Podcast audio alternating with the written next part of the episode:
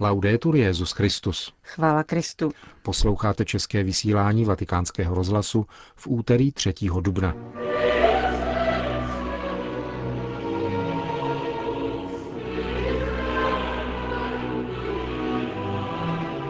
Více než 40 nevládních organizací předalo dnes Radě OSN pro lidská práva petici za zavření gulagů v Severní Koreji. Americká komise pro náboženskou svobodu ve světě zveřejnila svůj každoroční raport. O tom, jak se budou Velikonoce slavit v Afghánistánu, se dozvíme v rozhovoru s jediným farářem katolického kostela v této zemi. To a mnohé další uslyšíte v našem dnešním pořadu, kterým vás provázejí Milan Glázer a Johana Bronková.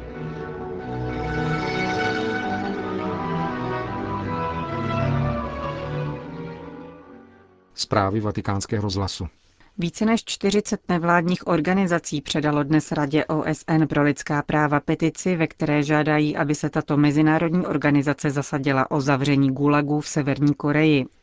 V akci se angažují také křesťanské organizace spojené v Mezinárodní koalici za zastavení zločinů proti lidskosti v Severní Koreji. Podle zdrojů jedné z těchto organizací, Christian Solidarity Worldwide, vězní Severní Korea v tzv. reedukačních táborech více než 200 tisíc lidí, považovaných za disidenty nebo oponenty režimu. Nechybí mezi nimi staří lidé a děti a více než 40 tisíc křesťanů zadržených pouze kvůli své víře. Život v severokorejských gulazích je jednou z nejzávažnějších katastrof, pokud jde o lidská práva v dnešním světě, vysvětluje Jared Jenser z Mezinárodní koalice. Vězni, včetně dětí, jsou nuceni k tvrdé práci bez práva na den odpočinku 12 i více hodin denně. Každoročně čtvrtina z takto vězněných umírá kvůli nesnesitelným pracovním podmínkám. Odhaduje se, že v posledních desetiletích zemřelo více než 400 tisíc vězňů. H.T. Keung, aktivista z Open North Korea, dodává, vězni umírají také hladem, jako příděl jídla dostávají jen 20 zrnek obilí. Nemoci jako zápal plic a tuberkulóza se šíří a navíc chybí jakákoliv lékařská péče o vězně. Jsou nuceni pracovat také v nemoci a nemohou-li již více vydržet, jsou posíláni umřít do tzv. sanatorií. Velmi často dochází také k mučení, znásilňování a zabíjení bez procesu. Jak uvedl ředitel japonské Human Rights Watch Kanae Doi, nový korejský vůdce Kim Jong-un má před sebou volbu. Buď nechá všechno tak, jak to je a stane se zodpovědným za zločiny proti lidskosti, nebo může gulagy zavřít a ukončit tuto strašlivou kapitolu dějin své země. Petice dnes předaná Spojeným národům požaduje, aby v případě severokorejských gulagů byla zpracována stejná zpráva a aplikována stejná procedura průzkumu jako v případě vězňů v Guantanamo. Washington. Americká komise pro náboženskou svobodu ve světě uveřejnila svou pravidelnou zprávu o zemích, ve kterých je tato základní lidská svoboda systematicky pošlapávána. Jak řekl během prezentace předseda komise Leonard Leo, jde o země, které popírají základní lidská práva a mezi nimi náboženskou svobodu a vytvářejí tak úrodný terén pro chudobu a nejistotu, stejně jako pro násilnická a radikální hnutí. Zpráva za rok 2012 zahrnuje Egypt, Myanmar, Eritreu, Irák, Irán, Nigérii, Severní Koreu, Súdán, Tadžikistán, Turkmenistán, Uzbekistán a Větnam. Zpráva se zabývá důsledky arabského jara v Egyptě a konstatuje, že obecně vedlo k úbytku náboženské svobody. Koptští křesťané zakoušejí opakované útoky. Jen v roce 2011 jich bylo zabito 100. Další ze zemí, na které upozorňuje americký raport, je Nigérie. Po prezidentských volbách minulý duben více než 800 lidí zahynulo v potičkách na severu země a více než 430 kostelů bylo spáleno nebo zničeno. Od roku 1999 zemřelo více než 14 tisíc Nigérijců v náboženských konfliktech. Silnými slovy raport charakterizuje situaci v Pákistánu. Obvinuje vládu, že toleruje trvalé a systematické porušování svobody vyznání a náboženství. Raport zmiňuje také nucené konverze a případy mladých křesťanek unášených a nucených přijmout islám.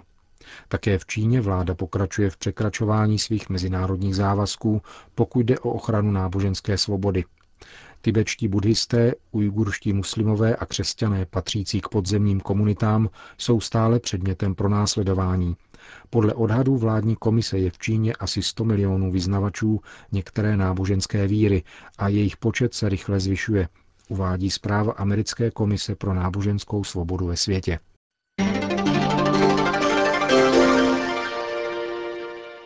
Berlín. Arabské jaro zklamalo křesťany regionu. Tak lakonicky zhodnotil situaci následovníků Krista po politických proměnách v Egyptě nejvyšší představený koptské církve v Německu, biskup Anba Damian. V rozhovoru pro magazín Der Kirchentag uvedl, že situace křesťanů je tam dnes horší než kdykoliv dříve. Máme dojem, že křesťané mají být systematicky odstraňováni z arabského světa, uvedl biskup Damian. Zvlášť popsal dramatickou situaci egyptských křesťanek. Ty, které místo šátku nosí na prsou kříž, jsou ve velkém nebezpečí. Cesta do kostela pro ně může skončit smrtí, uvedl koptský biskup. Označil rovněž za skandál, že v Egyptě dochází řadu let k atentátům na kostely, rodiny i jednotlivé osoby a pokud se ukáže, že pachateli jsou muslimové, zůstávají pravidelně beztrestní. Koptové se snažili vydržet pro následování, protože, jak řekl biskup Damian, vláda nás vždy znovu upokojovala. Později se ale ukazovalo, že vláda sama byla do atentátů zapojena. Představitel koptské církve v Německu znovu apeloval na Evropskou unii, aby byla zdrženlivá v udělování finanční pomoci Egyptu. Evropa musí mluvit společným jazykem a žádat ochranu menšin. Není možné, aby Egypt před očima celého světa vyvražďoval vlastní společnost, uvedl biskup Anba Damian, nejvyšší představitel kopských křesťanů v Německu. Irsko. Kněz obviněný neprávem ze sexuálního zneužití nezletilých se vrací zpět do duchovní služby. Přerušení kněžské služby v případě obvinění ještě neznamená, že dotyčný naplnil skutkovou podstatu činu.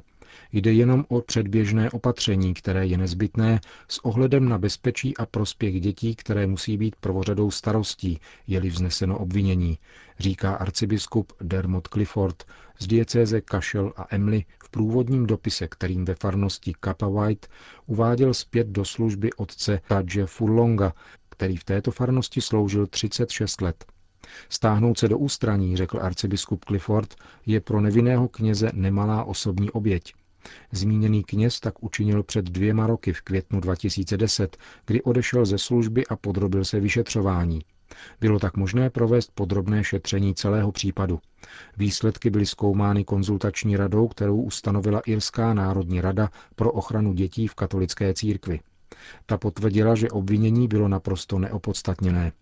Arcibiskup Clifford dále ve svém listu napsal, že neprávem obviněný kněz obstál v této dlouhé zkoušce s výjimečnou důstojností a odvahou. Ve svém poděkování tento pastýř píše, že arcidiecéze Kašel a Emly bude nadále zdůrazňovat a povzbuzovat kulturu bdělosti na poli ochrany dětí. Je na nás všech, abychom jako jednotlivci, jako farní komunity a jako společnost ručili za nejvyšší standard opatření na ochranu nezletilých. Benin. Otec Egidio Picucci informoval vatikánský rozhlas o právě ukončeném Národním fóru o problematice dětí obviněných z čarodějnictví, které hostilo beninské město Praku.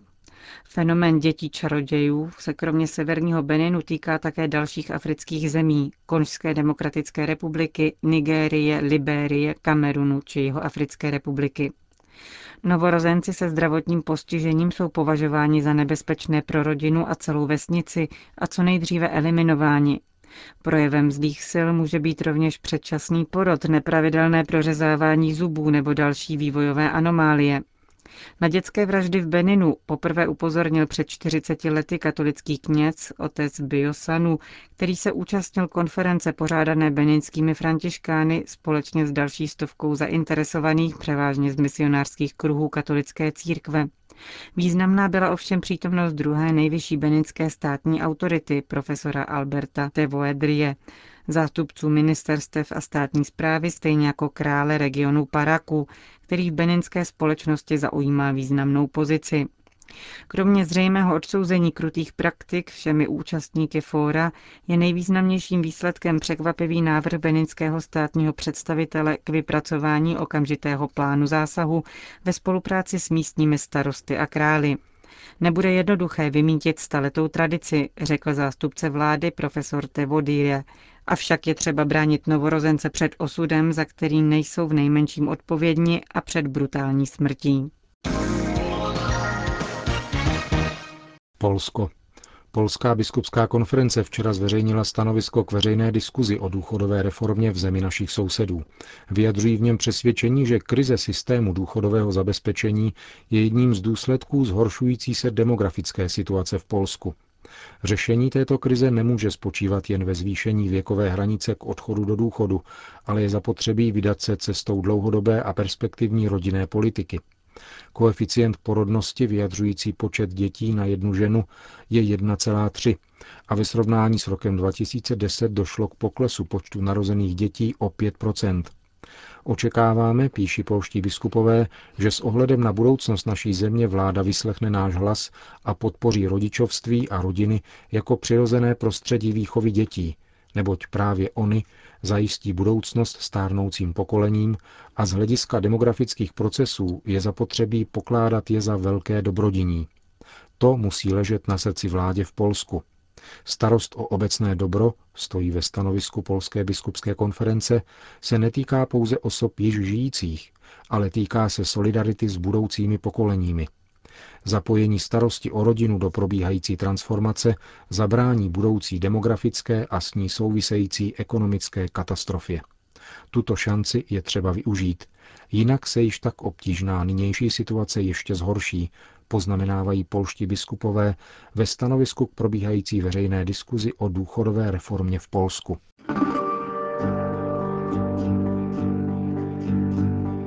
Afghánistán je zemí s 99% muslimskou většinou. Monsignor Giuseppe Moretti, farář jediného katolického kostela v zemi, kterým je kaple v rámci italského velvyslanectví v Kábulu, Vatikánskému rozhlasu sdělil, jak se na nadcházející velikonoční svátky připravuje nepočetná křesťanská komunita.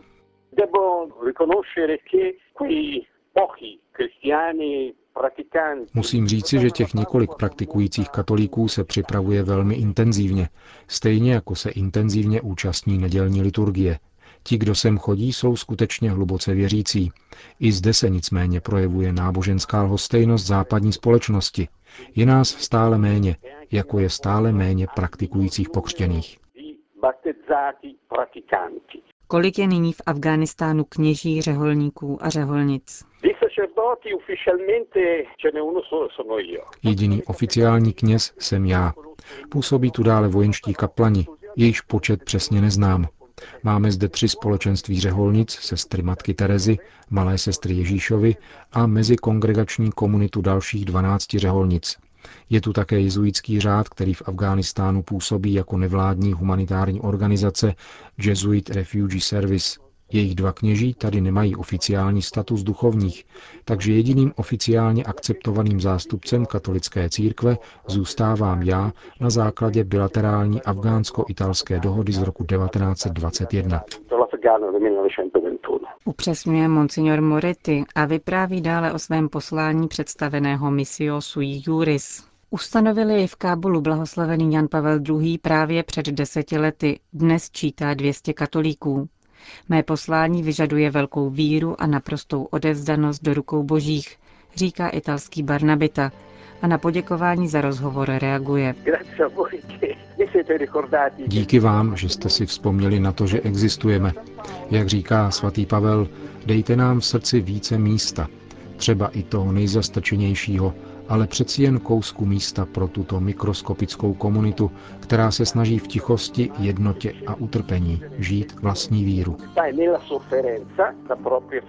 Uvedl pro vatikánský rozhlas otec Moretti.